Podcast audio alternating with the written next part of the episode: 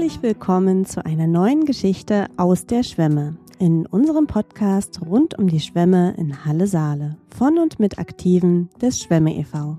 Für die heutige Episode bin ich wieder mit meinem mobilen Podcaststudio unterwegs und zu Besuch in den Räumen des Arbeitskreises Innenstadt in Halle. Mitten in der historischen Altstadt, unweit vom Marktplatz, unterhalte ich mich mit Henrik Löhr über unseren Pelikan, der die Geschichte der Schwämme von Anfang an mitgeprägt hat. Im Hallenser Zoo übernehmen wir seit einigen Jahren eine Patenschaft für einen Pelikan und er ziert auch weiterhin unsere Bierflaschen. Was es damit auf sich hat, erfahrt ihr heute im Gespräch mit Henrik. Viel Spaß beim Hören.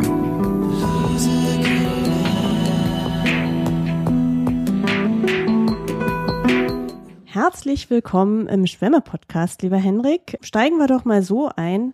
Wer bist du denn und was bewegt dich derzeit? Ja, hallo Hanni. Ich bin Archäologe. Ich habe hier in Halle klassische Archäologie studiert und bin dann an der Universität geblieben und arbeite jetzt seit vielen Jahren am Archäologischen Museum der Universität. Ja, wenn man in diesen Tagen fragt, was einen bewegt, dann ist es natürlich in allererster Linie dieser furchtbare Krieg in der Ukraine, der uns ja wohl alle beschäftigt. Neben dem großen menschlichen Leid, das natürlich da an erster Stelle steht, sind es auch die großen Zerstörungen, die einen natürlich beschäftigen. Wenn man wie wir äh, mit kleinen Schritten mühsam an der Schwemme versucht, etwas aufzubauen und wieder zu errichten, dann sieht man natürlich das, was dort an Zerstörungen in kurzer Zeit passiert, noch mit anderen Augen. Also das ist ein gewaltiger Kontrast. Ja, sind Bilder, die wird man momentan ja gar nicht so richtig los. Ja, auf jeden Fall. Und da ist ja auch das volle Ausmaß noch gar nicht absehbar. Was machst du denn so in deiner täglichen Arbeit? Was macht die aus? Ja, wir sind ja ein kleines Museum, nur zwei Mitarbeiter, also der Leiter und Kustos des Museums und ich als einziger Mitarbeiter. Und äh, dadurch sind die Aufgaben natürlich sehr vielfältig. Das reicht von Recherchen zur Provenienz von Stücken aus den Sammlungen über äh, konservatorische Fragen, Aufbau von Ausstellungen bis hin zur Vermittlung, also Führung von Schulklassen und solche Dinge.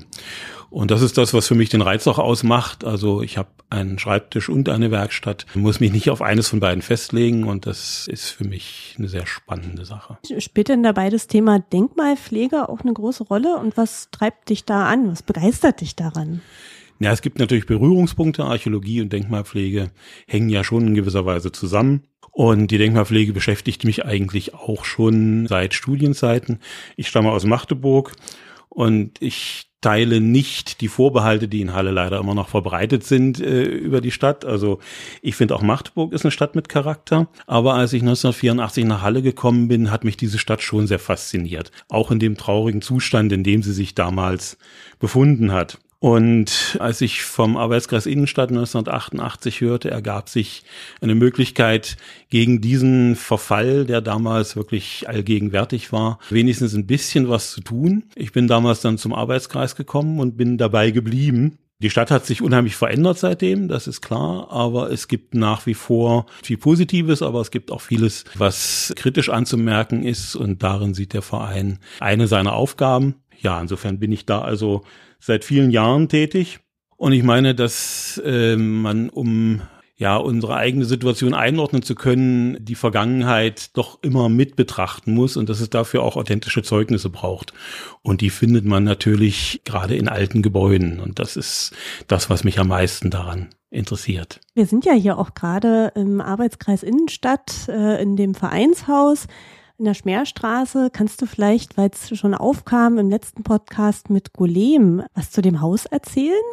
Ja, das ist ein Fachwerkhaus aus der Renaissance, das in den 80er Jahren des 20. Jahrhunderts, äh, wie so viele Häuser in Halle, leer stand und langsam dem Verfall entgegensah. Und dann haben Mitglieder der Gruppe, die es damals schon gab, Arbeitskreis Innenstadt, das Haus besetzt. Das wurde relativ bald legalisiert und das Haus dem Verein zur Nutzung und zum Ausbau übertragen. Das ging dann äh, über einige Jahre, war eine sehr aufwendige Sache. Ich bin äh, mittendrin dazugestoßen und wir haben es hergerichtet, äh, denkmalgerecht natürlich, zu einem Vereinshaus als Denkmalpflegezentrum mit Archiv, Bibliothek, Versammlungsraum, Öffnungszeiten für Interessierte, die hier unsere Bestände nutzen können, die Fragen stellen können und auch für kleinere Veranstaltungen, die wir gelegentlich hier machen.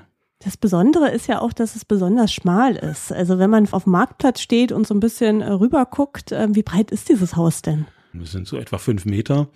Ja, das ist aber nicht die ursprüngliche Größe. Es war mindestens um eine Achse Fachwerk breiter, wahrscheinlich aber dann nochmal doppelt so viel. Äh, Christian Hartwig, der ja hier schon im Podcast auch war, er hat seine Abschlussarbeit im Aufbaustudiengang für Denkmalpflege über dieses Haus gemacht und hat ein Fachwerkmodell gebaut dazu, das hier unten steht und das sehr eindrucksvoll ist und also aus dem vorhandenen Bestand rekonstruiert, wie es ursprünglich mal ausgesehen hat. Und da war es sehr viel stattlicher, als es heute noch ist. Ist trotzdem immer wieder imposant hier drin zu sein. Ich finde das ganz wunderschöne Atmosphäre mit all dem Holz. Jetzt haben wir einen kleinen Exkurs und Schwenker gemacht. Wie bist du denn eigentlich zur Schwemme gekommen? Ja, es war immer auch Anliegen des Arbeitskreises Innenstadt, praktisch was zu tun. Das war in den ersten Jahren sehr viel Sicherungsarbeit an den verschiedensten Gebäuden Gebäuden, um sie über die Zeit zu bringen. Das waren Arbeiten hier am Haus Schmerstraße 25. Das wurde aber allmählich immer weniger, weil natürlich viele Häuser saniert sind, weil der Zugang oft auch nicht mehr so unkompliziert ist, wie es in den 80er, frühen 90er Jahren war. Und wir haben lange nach einem eigenen Objekt gesucht, haben uns um zwei Fachwerkhäuser beworben, die zu erwerben, die Große Klausstraße 3 und die Brüderstraße 7. Beides ist nicht gelungen. Und als dann aber 2011 Überlegungen aufkamen, die Schwemme Brauerei an einen Verein zu geben seitens der Stadt, fanden wir das sofort spannend und äh, waren interessiert daran mitzuwirken. Und ich persönlich gehöre zu den Gründungsmitgliedern des Schwemme e.V. 2015 haben wir uns zusammengefunden, um ja verschiedene Akteure zusammenzubringen in diesem Schwemme e.V. Ich fand das von Anfang an ein sehr faszinierendes Projekt bis heute äh, weil es auch wieder so vielfältig ist. Es ist eine Baustelle, es ist aber gleichzeitig schon wieder ein lebendiger Ort geworden, an dem interessante Sachen stattfinden und das äh, ist also genau das Objekt, das diesen Einsatz auch lohnt. Genau das ist ja auch unsere ja, Herausforderung, dass während wir bauen, wir quasi den Ort auch soziokulturell äh, ganz in ganz unterschiedlicher Form bespielen. Ne? Hm, heute wollen wir uns ja auch mit einem ganz speziellen Aspekt der Geschichte der Schwemmebrauerei beschäftigen. Und wer unsere Aktivitäten schon länger verfolgt, stößt auch immer wieder auf den Pelikan, den wir als Symbol verwenden. Und der ist dann unter anderem auf unseren Bieren, auf den Etiketten abgebildet, aber eben auch auf einem Relief an der südlichen Giebelwand. Derzeit wird er allerdings denkmalgerecht aufgearbeitet. Kannst du uns dazu ein bisschen mehr erzählen? Ja, also bei der Gründung um 1718 und das ganze 18. Jahrhundert hindurch trug die Schwemmebrauerei den Namen Brauhaus zum Pelikan. Und in der Gründungsakte ist sogar noch ein Siegel erhalten aus dieser Zeit, das also die Verbindung zu diesem Namen unterstreicht. In, erst im 19. Jahrhundert, als die Familie Müller als Privatbrauerei die Schwemmebrauerei übernommen hat, hat sie dann den neuen Namen Schwemmebrauerei eingeführt. Aber Ende des 19. Jahrhunderts wurde das Symbol des Pelikans wieder aufgegriffen und als Marke für die Biere verwendet, die damals gebraut wurden.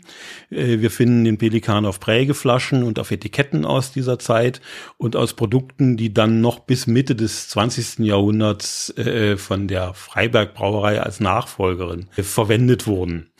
Der Pelikan ist also schon immer mit dem Haus eng verbunden gewesen. Und was hat's mit dem Relief auf sich? Dieses Relief ist ein Hauszeichen, so wie es früher üblich und weit verbreitet war, um die Häuser voneinander zu unterscheiden, bekamen sie Namen und Symbole, die in verschiedener Form dann an den Häusern angebracht waren, zum Teil bloß aufgemalt oder als Holzschilder, in der aufwendigsten Form dann als solche Steinreliefs.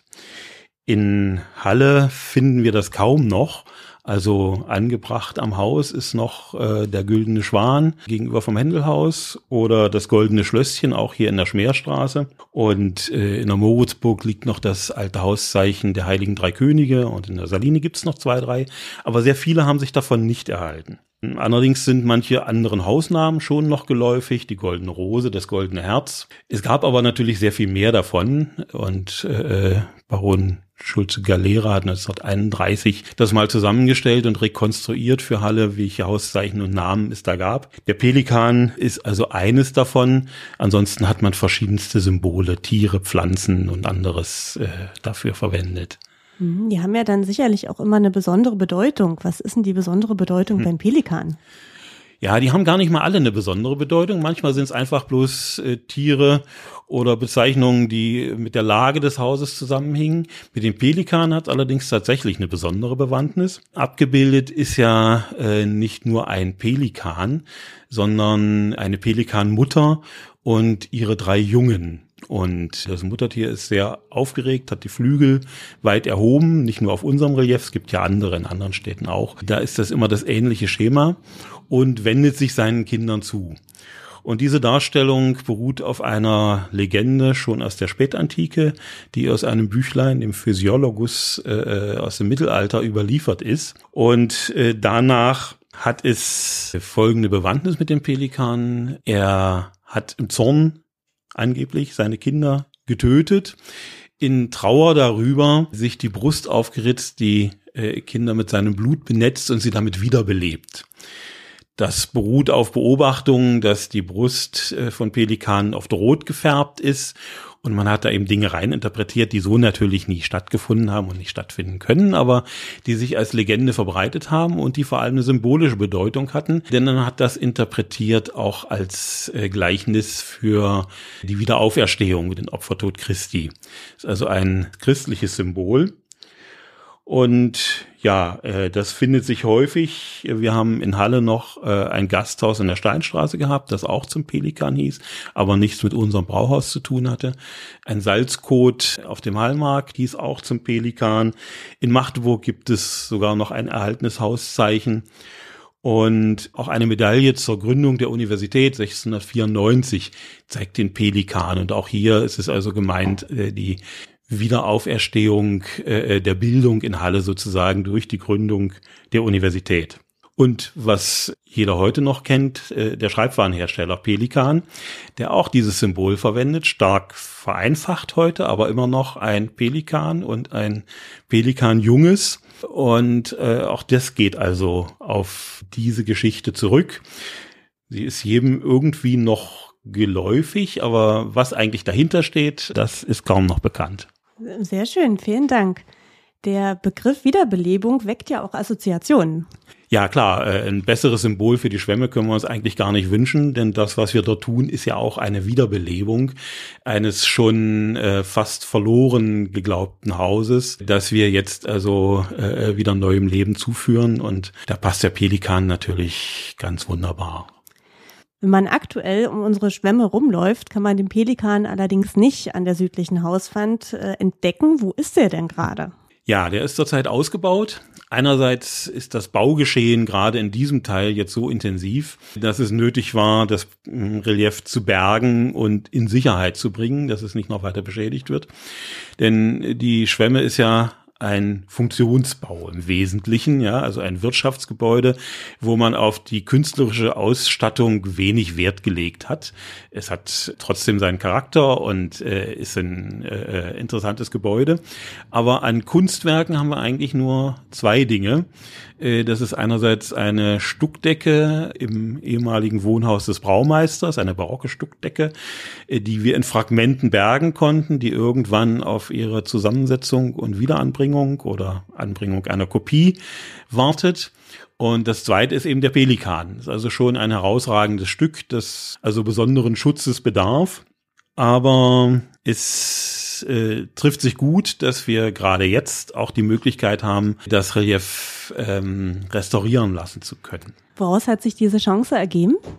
Ja, das sind zwei Dinge. Also die Marianne Witte Stiftung, die ja in Halle bekannt ist, äh, vor allem für die Förderung des Stadtgottesackers. Marianne Witte hat ja jedes Jahr dort große Summen gespendet und ihr Vermögen ist jetzt in einer Stiftung, die weiterhin sich bemüht, äh, Restaurierung von Kunstwerken in Halle äh, zu fördern.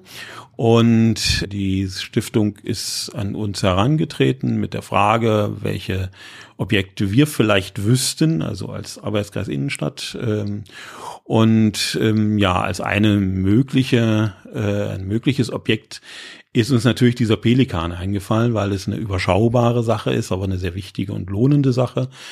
Und wir haben die Stift, der Stiftung vorgeschlagen, also die Restaurierung dieses Reliefs zu fördern. Und tatsächlich haben wir dann äh, die Zustimmung dazu bekommen. Und wir haben einen Steinbildhauer gewonnen, der sich dieser Aufgabe auch unterzieht gerade. Wie geht man dabei so vor? Ich kann mir das ja als Laien gar nicht richtig vorstellen. Na, das erste ist, dass man erstmal ein Konzept macht, äh, was nun geschehen soll. Das Relief ist schon sehr beschädigt durch Witterungseinflüsse. Und äh, da ist der erste Schritt natürlich eine Sicherung des Bestandes und eine Steinfestigung. Und es schien von vornherein nicht besonders klug, diesen Stein dann wieder außen am Haus anzubringen, weil die Verwitterung trotz allem weiter fortschreiten würde. Deswegen war von Anfang an die Überlegung, eine Kopie zu erstellen, also den ursprünglichen Bestand, das ist ja leider einiges verloren, bildhauerisch äh, wieder erstehen zu lassen und in einer Sandsteinkopie neu zu formen. Diese Sandsteinkopie soll dann außen am Haus angebracht werden und das Original konserviert im Inneren aufbewahrt werden. Und ja, diese Überlegungen sind so mit der Zeit gereift. Die sind natürlich abgestimmt mit der Denkmalbehörde, die solche Prozesse ja begleitet und mit der man sich also darüber einig werden muss und natürlich auch mit dem Geldgeber, mit der Stiftung. Beim Ausbau gab es ja eine Überraschung. Ähm, inwiefern war das denn so? Ja, das Relief war eingebaut und, und äh, eingefügt äh, ganz eng in eine Fassadengestaltung von 1895. Eine äh, Stuckfassade oder Putzfassade, die das Relief umfasst hat, wo man schon gesehen hat, einzelne Teile des Reliefs sind auch aus diesem Putz von 1895 nachgebildet. Man konnte also den Originalbestand gar nicht so richtig erkennen oder nur teilweise erkennen. Und äh, wir gingen davon aus, dass es sich um eine Kopie auch aus dieser Zeit handelt, die inzwischen schon wieder beschädigt worden wäre. Wir wussten, dass es ein altes Hauszeichen gegeben haben muss, äh, denn aus der Mitte des 19. Jahrhunderts gibt es einen Zeitungsartikel, der dieses Relief erwähnt das zu der Zeit auch schon alt gewesen sein soll, aber wir dachten, dass es ersetzt worden wäre. Beim Ausbau hat sich nun einerseits herausgestellt, dass sehr viel weniger vom Original, der originalen Oberfläche erhalten ist, als wir gehofft hatten, dass also tatsächlich äh, der ganze Kranz, der den Pelikan umgibt, schon ergänzt wurde, bis auf eine einzige Stelle, die noch original ist. Es hat sich dann aber eben erwiesen, dass es sich eben nicht um eine Kopie handelt, sondern äh, dass es doch das originale Relief sein muss, das eben zu der Zeit schon so beschädigt war, dass es ergänzt wurde, später weiter beschädigt wurde, also auch das, was 1895 noch restauriert wurde, ist leider heute nicht mehr in der Form erhalten. Aber äh, es ist eben ein barockes Relief ganz offensichtlich und damit natürlich äh, deutlich mehr wert als äh, eine Nachbildung es von 1895 gewesen wäre. Können wir ja vielleicht auch gespannt sein, was sich in diesem Prozess noch ergibt, was für Erkenntnisse da bei der Restaurierung vielleicht noch äh, hervortreten. Wann wäre denn der Pelikan wieder zurück bei uns? Ja, das ist erstmal ein langer Prozess, der da jetzt äh, stattfindet. Und äh, solange die Baustelle so intensiv ist an der Stelle, würden wir das auch nicht sinnvoll wieder einbauen wollen dort. Ich schätze mal, bis zum Herbst äh, wird es brauchen, äh, bis wir beides, also die Kopie und äh, das äh, restaurierte Original, dann wieder in der Schwemme haben. Vielen Dank, lieber Hendrik, für all diese Einblicke zum Pelikan. Und wir und wie er bei uns in der Schwemme an ganz unterschiedlichen Orten vorkommt. Ähm, ich komme nun zu meiner Endfrage, die ich hier jedem Gast im Podcast stelle. Was möchtest du denn dem Verein Schwemme e.V. für 2022 noch mitgeben? Ja, vielleicht, dass die Dynamik erhalten bleibt, die wir jetzt im Verein erleben. Es gibt immer wieder neue Herausforderungen und es gibt aber auch immer wieder neue Ideen, um denen zu begegnen. Es verlassen uns leider Leute, weil sie nicht mehr die Zeit haben oder anderswo hingehen. Es kommen aber dafür auch immer wieder neue dazu. Es ist also ein sehr spannender Prozess, äh, den wir dort haben. Und ich bin zuversichtlich und ich wünsche mir aber auch, dass genau das so bleibt in den nächsten Jahren und wir dann so Schritt für Schritt uns unserem Ziel annähern können. Wunderbar. Genau über diesen Prozess werden wir im Podcast noch genauer berichten. Vielen Dank, lieber Henrik.